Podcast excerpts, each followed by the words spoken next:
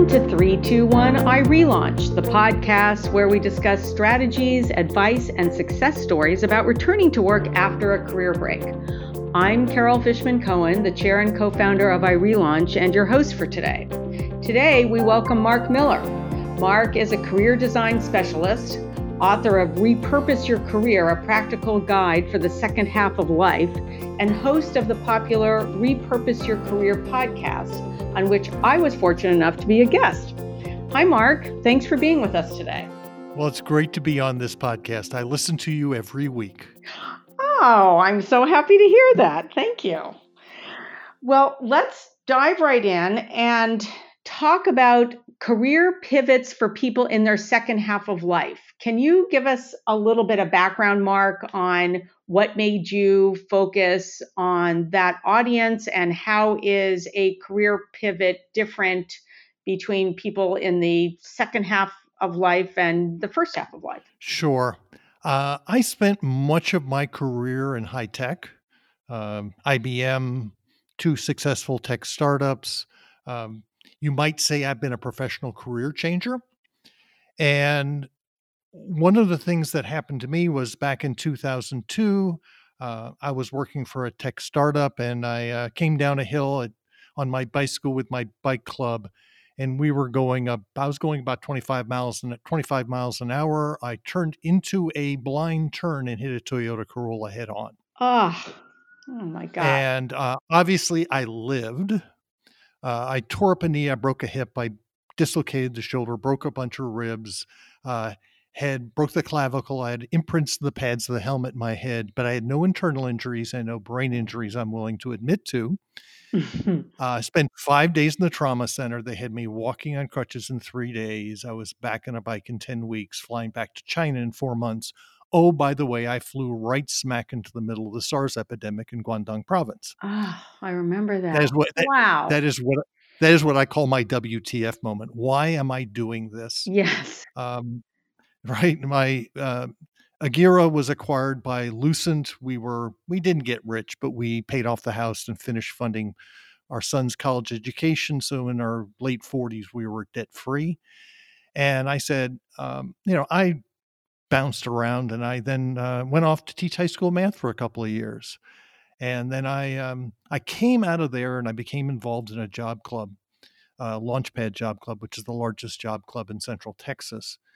And I saw all kinds of folks like me, all in their early 50s and late 50s, and they're all basically screwed because IBM, Dell, Motorola, Freescale, all the tech companies were laying them off. And they were largely clueless as to what to do next. I then went off and I did my teaching for 2 years, could not do that and stay healthy. And there's a whole story behind that. And I did a year of nonprofit work, and I landed in, believe it or not, December 2007 at another successful tech startup. So I rode out both recessions at successful tech startups. And what I saw was there were a massive number of us in the baby boom generation who'd been spit out, and who was really concerned about what's going to happen to us? And the answer was, it was almost no one. And I'm going, okay, why? Because we're all going to retire. And I hired a university student, a history guy who just graduated with a history degree, to do some research. And the numbers he pulled up for me weren't bad. They were horrible. In terms of what? 80% of baby boomers have less than $50,000 saved for retirement. I see. Right? Oh, no problem. I have a state pension. I'm going to be fine. Well, there were two university professors who found that, at least in 2011, if you took all the state pension funds and added them up together, they had $5 trillion in obligations, and they had $1.9 trillion in assets. Mm-hmm. There is no safety anymore. And many of us are going to work into our 70s. And some of us are going to work into our 70s because we want to, because I don't want to retire like my father did. And there are others who are going to have to keep on working because they don't have enough money. And working into your 70s looks probably totally different than working in your 50s. So if I look back on my career, I've made 7 career transitions successfully. And what I noticed about them is, and the reason where we came up with the term career pivot, was every one of them was a half-step career change. In other words, I had one foot in the old world, one foot in the new world, and there was always a relationship that took me across. In other words, I never did it alone. Mm-hmm. And the challenge is for those of us who are over 50 who, number one, have I just interviewed Diane Mulcahy, who wrote the Gig Economy book. She has in her book called the employee mindset versus the opportunity mindset.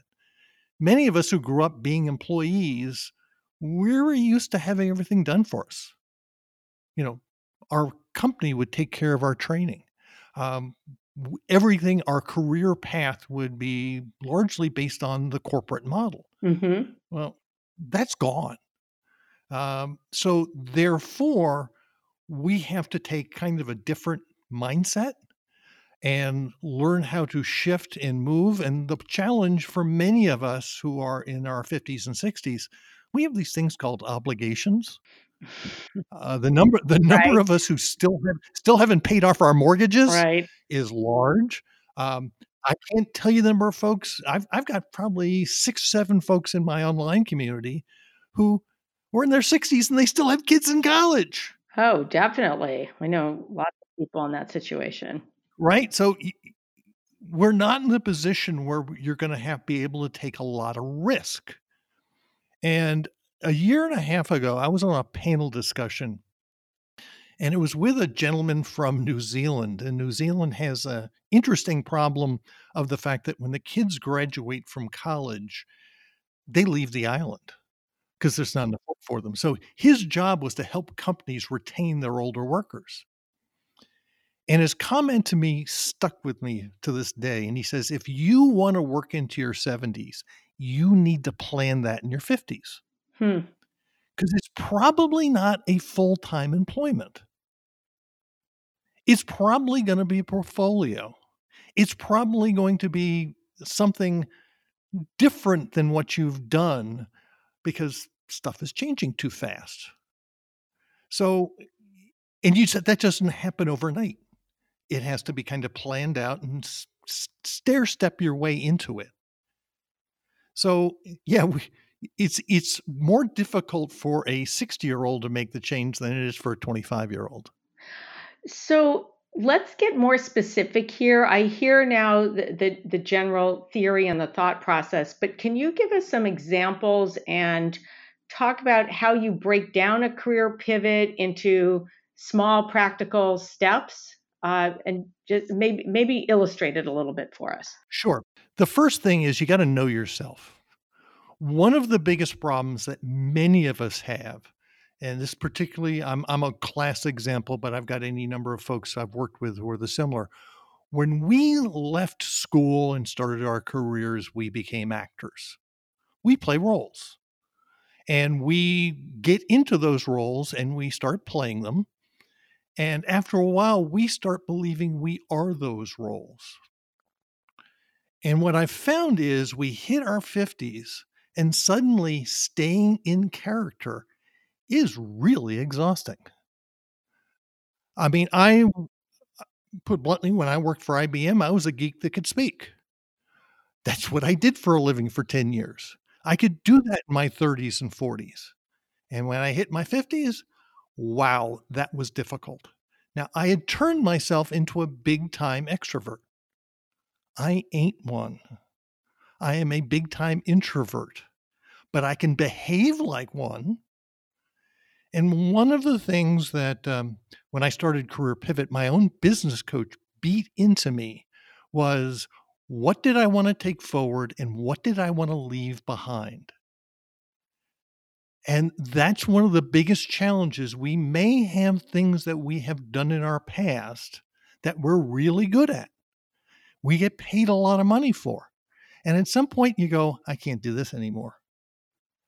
I can't tell you the number of lawyers and salespeople I've met who are in that exact situation. You know, this example, sorry to interrupt, but this example is so relevant for relaunchers because we sometimes say that the career break is a gift because it's the first time we allow ourselves to step back and evaluate whether we were on the right career path to begin with. And some of us find that we are on exactly the right career path and we return to something similar.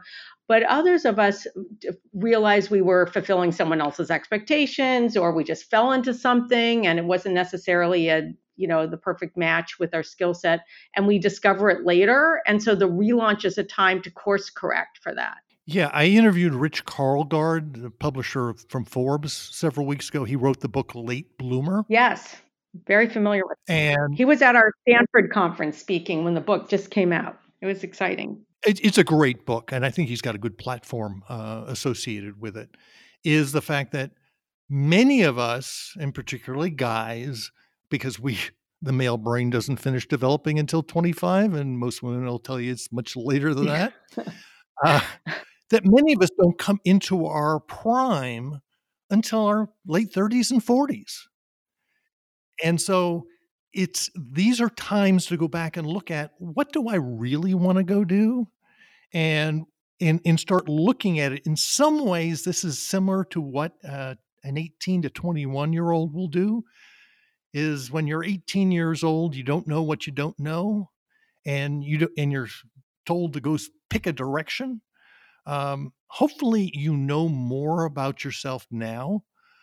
One of the things I do with a lot of folks is get them to reflect back on their career, and when have they been the happiest, and when have they been the most miserable, and why? Because I claim it's more important who we work with and the environment than what we do. So you think the goal is, like, you're looking for a company or an organization with a mission that you really identify with and people who you perceive that you would love working with, and you worry less about what the actual job itself is? Well, in general, if you can find the right environment, the job will probably be a good fit. Mm-hmm. And so therefore, when you start looking at, okay, I'm going to do something different. And we've got a lot of folks in my online community who they're in their 60s and either they can't do what they used to do because it doesn't exist anymore, or they're sick of what they were doing and they don't want to do it anymore. And some of these folks were really successful. So I can give you all kinds of examples of where people, where what they did just disappeared in under 5 years. And then they have to go, okay, what do I do next? And some of these people have to keep working, and other ones just want to keep working. And this is a good time to start evaluating. So, and the key piece here is, if you've got these obligations, you have to make these small pivots. Because if I say I'm an engineer and I suddenly want to be a pastry chef, I'm probably not going to make that in one step. Mm-hmm. It's going to be an incremental set of steps. I might become an engineer in a bakery, and then I can move on closer and closer to what I want. But more importantly, you need to go research this stuff, because I've got a whole chapter in my book on what I call MSU disorder, and MSU stands for make stuff up. Mm-hmm. When we think we know how this new environment's going to be like, do you really know? Or have you made it up? I'll use the example. I went off to teach high school math after my bike accident. I went and said, there's a shortage of math teachers. I had been teaching adults in 40 different countries, engineers for 20 years. Of course they wanted me. No, they didn't. They didn't want any guy over 40. Why? We didn't do what we're told. I mentored my principal as we went through high school redesign in my first year of teaching. They didn't want us. And there was all kinds of, I ignored every sign that they didn't want me. Right? You know, I applied for my teacher certification, an alternative certification. The first question they asked me, what was my college GPA? What was, can we have the names and telephone numbers of all your previous supervisors? It wasn't for me. It was meant for kids coming out of college who didn't have education degrees. They didn't want us. And so but you've got to get in there and figure that out first rather than making stuff up. Right. Well, you know, I'm thinking about my kid's orthodontist who retired and then came out of retirement and became a jewelry maker because he's still using those really fine motor skills, but he's applying it to something completely different. Yes. And that's a situation where there wasn't a lot of financial pressure. But I'm just wondering, can you pick a few actual examples of people who retired or were laid off or left a particular field and then went through this career design or redesign process and then ended up doing something else and that worked out for them? Yeah. I mean, I'll use the example. I've got a guy in my online community right now who spent most of his career in state and local government and policy. And he was the CEO of an association of realtors who were driving him nuts. He's ex-military, spent 30 years in the military.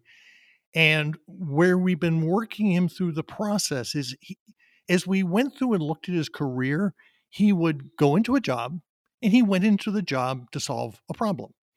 And he would either stay there for 3 years, solve the problem and move on, or he'd stay there for 5 to 8 years where they wouldn't let him solve the problem. He'd get pissed off and leave. And he cycled that through his entire career. And so my comment to him was, go find a problem you want to go solve. What he is doing now is he is now working at the Small Business Development Center 4 days a week, and that's kind of an interim step. He's teaching one course at the University of Maryland online, and he is he's starting up his consulting practice and has launched his blog, and it's all around transportation planning because that's what he wants to do. And by the way, by doing that portfolio will keep his interest up. So, because he gets bored, he wants to do something different every 2 or 3 years, and now he can control that. Right. And I just want to highlight your use of the word portfolio. So some people talk about a portfolio career, and what Mark's illustrating here by these comments, I'm just talking to our listeners now, is this concept of you're doing 4 different things and you put them together and that becomes a portfolio career. Yeah. I mean, so just to define that, because I think maybe not everyone recognizes that term. Yeah. I mean, for myself, I have my online community. I have my books. I have less one-on-one coaching now. I'm a paid speaker. I run ads on my site now, and I have enough traffic where I can get ad revenue. And so I have multiple different levels of revenue coming in. And because one of the interesting one, when I started my online community, which was interesting. I expected to get a bunch of 50-somethings. Over half my audience is over 60 and a third are over 65. Mm. And the common theme is everybody wants freedom. Kind of like, sounds like the millennials, right? Everyone wants freedom on what they want to work, how hard they want to work, and when they want to work on it. Do you think the answer to that challenge, and I'm hearing that loud and clear, for some of our population, our relauncher population is really split. 70% of them are interested in going into pretty traditional full-time corporate roles. But I think as people get older, there is this interest in having that control over your schedule. And I'm just curious, do you think the answer for that is ultimately in some mix of something freelance and entrepreneurial, or are there other ways to get there? I think it's a whole mix of things. It's doing contract work. It's doing, maybe it'll be entrepreneurial, depending on how you define that. It's learning how to sell your services. In fact, I've got a gentleman right now. I use the book Getting Naked, which is Patrick.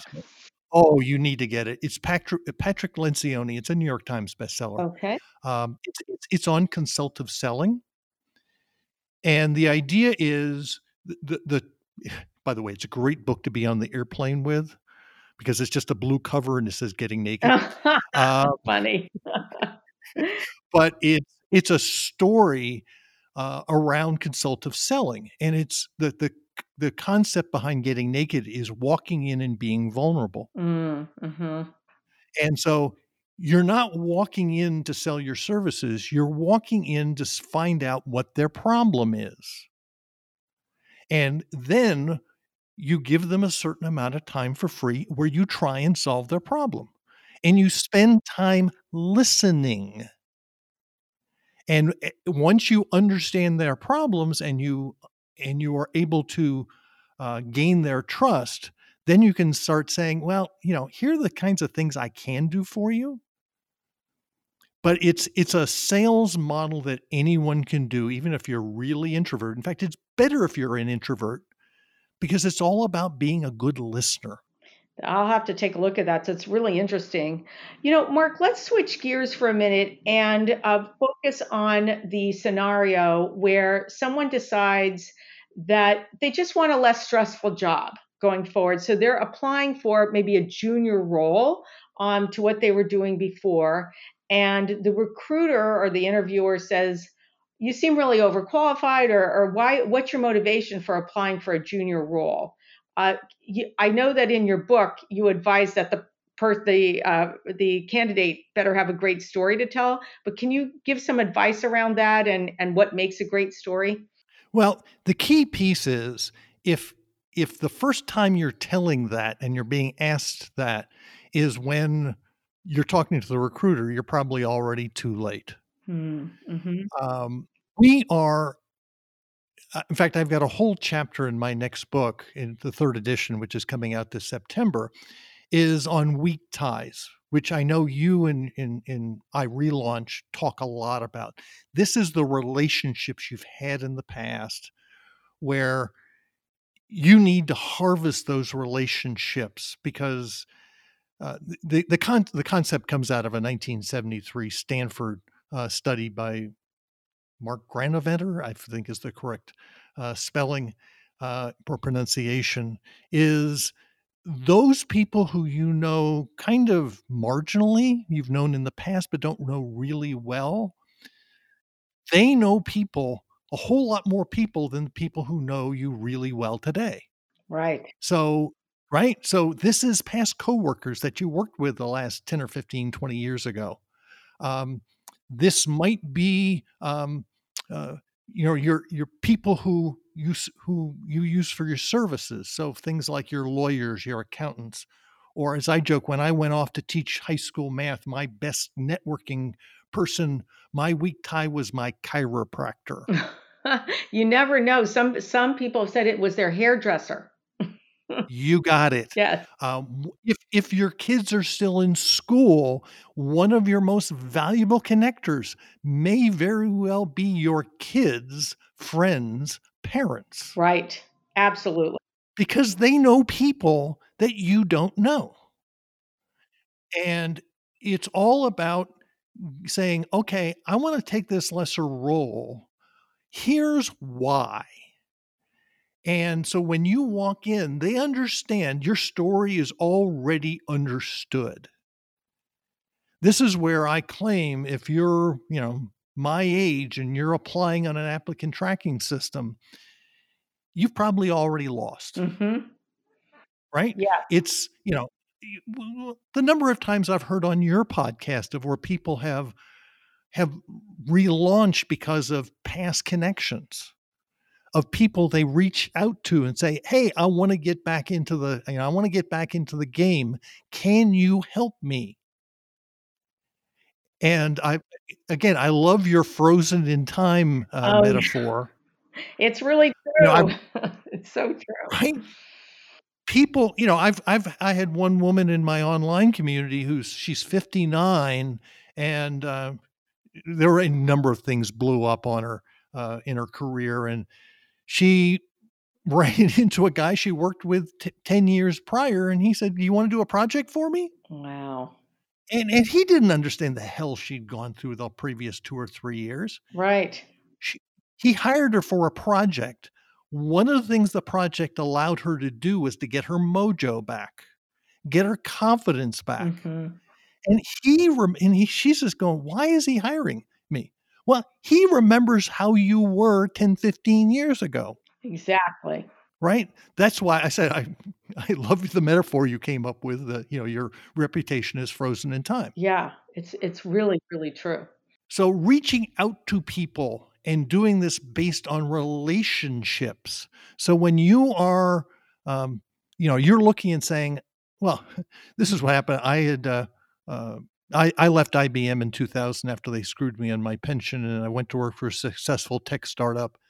And then I taught high school math, did a year of nonprofit work. And then I got hired. I was interviewing at a tech startup, which, by the way, about 6 folks from my previous startup were at.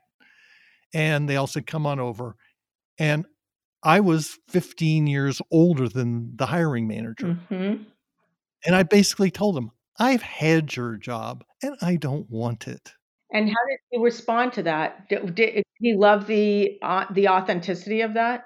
Yeah. And part of it, I walked in with authoritative. I handed him a CD for the online training that we'd done at the previous tech startup that was really, really good. And he was blown away. I said, "That's all I want to do." Hmm. And I said, of course, what I'd done the last four years was I taught high school math and worked in nonprofits. I didn't, but I was upfront, I was honest, and I had my story he already had heard my story before I even got there. The idea that you have this personal handoff, they're not only bringing your resume to the top of the pile, but they're giving a little context for the person and sort of pre-selling a little bit.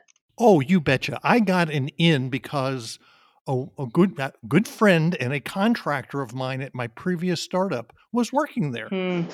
And she basically walked in, "You got to hire this guy." Mm-hmm. Mm-hmm. "And here's why." And I walked in and, now put it bluntly, I'd been out of tech for 4 years. My brain needed to re-engage because mm-hmm. I was dealing at both my tech startups. I was dealing in very, very technical telecommunications. And I was walking in the second time, I was walking into a video conferencing startup, which I knew nothing about video. But my reputation preceded me through my network. Mm. That's really so powerful. I knew. Yeah. Right. And that's where with your relaunchers, your most valuable asset is your network of 10, 15 years ago. And you just have to be able to go back out and reach out to them and say, "Hey, I'm doing this." And I have an acronym that I stole. It's called asking for air. It's asking for advice, insights, and recommendations. Ah, uh-huh. When you ask for advice, it's a compliment. Yeah. People will rarely turn you down. Yes. That's really good. Let me, because I'm running out of time and there are a couple of things I want to make sure I get to. One is in your book, Repurpose Your Career, and you said you have a 3rd edition coming out in September? Yes, late September. All right. Excellent. Well, look for that. But you help people identify what they need for a happy work life in the long term. And I was just wondering about the criteria because, you talked about these different situations where some people have to go back because of financial pressure. Other people go back because they're bored or, they want to do something interesting or something they didn't get to do before. So how do you, you touched on this earlier, but I just want you to get into a little more detail about the criteria that you use to help people determine what happiness means for them. Sure. One of the things I do is I use, when I work one-on-one, I use the Berkman assessment, which, by the way, is primarily used with C-level executives. But one of the things it will do is it tells me when you've changed who you are, because in 9 different areas, it'll tell me you how you behave, which is what Myers-Briggs will tell you. Mm-hmm. But it'll also tell you how you want to be treated. Mm. My Berkman assessment is the most bizarre one you'll ever see, because I did a lot of nasty things to myself over my career to make myself successful. I turned myself, I claim I am a closet introvert. I behave like a big-time extrovert. I'm not. I told myself that, I didn't need anything. I can create anything out of dust, and I don't need any support. And I'll use the example in my last tech startup. I got in trouble for that because my boss wouldn't fund me for anything. And I went off and did it. And after 4 years, it kind of blew up in my face because we didn't do all the upfront work. And I have all these weird behavioral patterns because I went off and I became very, very socially acceptable. I did all the socially acceptable things. And I got really good at them, but that's not who I am. And that's where I say I became an actor. And I can now look back on my career of how I would cycle through different periods where I would go, and then I break. In my case, it was my lower back. And I could see where I could do it for a while, but then eventually I crack. And we've all seen this. We've seen this in friends and colleagues where they do things that they eventually break, usually physically. And so is understanding my own patterns and what do I not want to do anymore? And this is the real challenging, by the way, I've talked to I don't know how many doctors and lawyers who say, I don't want to do this anymore. And they're going, but everyone tells me, oh, you can't stop. You're so good at it. You make so much money. And they go, I hate it. Mm-hmm. And so what I do is I take all these patterns and I'm a recovering engineer. Yeah. There's a 12-step program for that. And I'm good at reading patterns. And what I do is I take you back using the assessment to the best of times and the worst of times and get you understand. I get you how to look at how you think and be able to explain it. And one of the key things is at the end, we end up coming up with about your top 30 needs that I synthesize, have you synthesize that down to about 10. And then I have you write open-ended questions for each need to find out what exactly are you looking for and how do I get the other side to what I call spill the beans. This comes out of the book Starting With No by Jim Camp. It's a negotiation book. And he's got a whole set of chapters on the art and science of questioning. Well, what I want you to do is be able to walk in and have a series of open-ended questions where you can ask this and get the other folks to talk. And the key thing is to listen for what are you listening for, and if you hear it, you need to run away as fast as possible. Right. Right. What's the name of that book again? Oh, Starting With No by Jim Camp. Okay. Just wanted everyone to make sure they heard. I'd be happy to send you. I have some blog posts on a couple of his chapters. There are about 3 or 4 chapters on what he calls the art and science of questioning. Okay. Very interesting. It's fascinating stuff because it's learning, even in an interview process, applying this, because what you want to do is get the other side, as he calls it, to spill the beans. And the one thing that's really critical is to understand what are the things that if they say, you need to run out of there with their hair on fire. Got it. Because, right? Yeah. Right? But believe in your gut that you're going, ooh, that really doesn't sound good. But I can do this. And then you find out 6 months later, you really can't. Interesting. And can you say again the name of that assessment? Was it called the Berkman assessment? Oh, yeah, Birkman. Okay, perfect. Thank you. Well, Mark, I've so much to talk to you about, but we are going to wrap up right now. So I wanted to close by asking you our last question, which we ask all of our podcast guests, and that is, what is your best piece of advice for our Relauncher audience, even if it's something that we've already talked about today? Okay. It is all about relationships. It's, as they say, there are three things you need about real estate, location, location, location. Mm-hmm. In this case, it's relationships, relationships, relationships. Got it. If you're in your 50s and 60s, you've worked with a lot of people. Go work on those relationships. That's where things come from.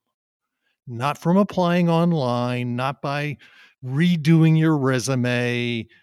It's, all those things you have to do, but your focus has to be on the relationships and listening to what they have to say.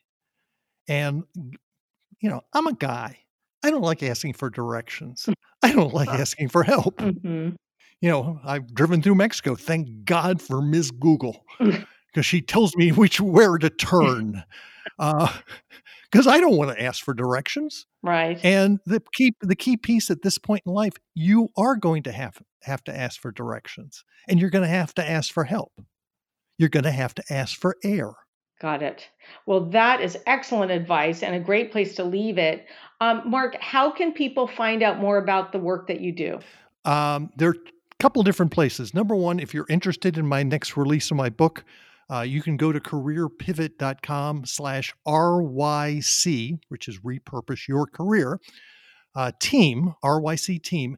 And that's where you can get pre-release versions of chapters. My online community, which is in beta, is at careerpivot.com/community, and you can get put on a waiting list. And you always can reach me at Mark, it's M-A-R-C, my mama knew how to spell, at careerpivot.com. And again, there's a contact me at the top of the page, of every page. You can always reach out to me there. But yeah, it's... you have to look at this as a journey and realizing that you don't have all the answers. Right. Well, Mark, thank you so much for joining us today. Well, thank you for having me on this podcast. As I said, I listen to you just about every week. I'm so glad to hear that, Mark. It just makes me really happy that to know that you're part of our listening audience. Thank you for listening to 321 iRelaunch, the podcast where we discuss strategies, advice, and success stories about returning to work after a career break. I'm Carol Fishman Cohen, the chair and co-founder of iRelaunch and your host. For more information on iRelaunch, go to iRelaunch.com. And if you like this podcast, be sure to rate it on iTunes and your favorite podcast platform. And be sure to share this podcast with a friend on Facebook, Twitter, and other social media. Thanks for joining us.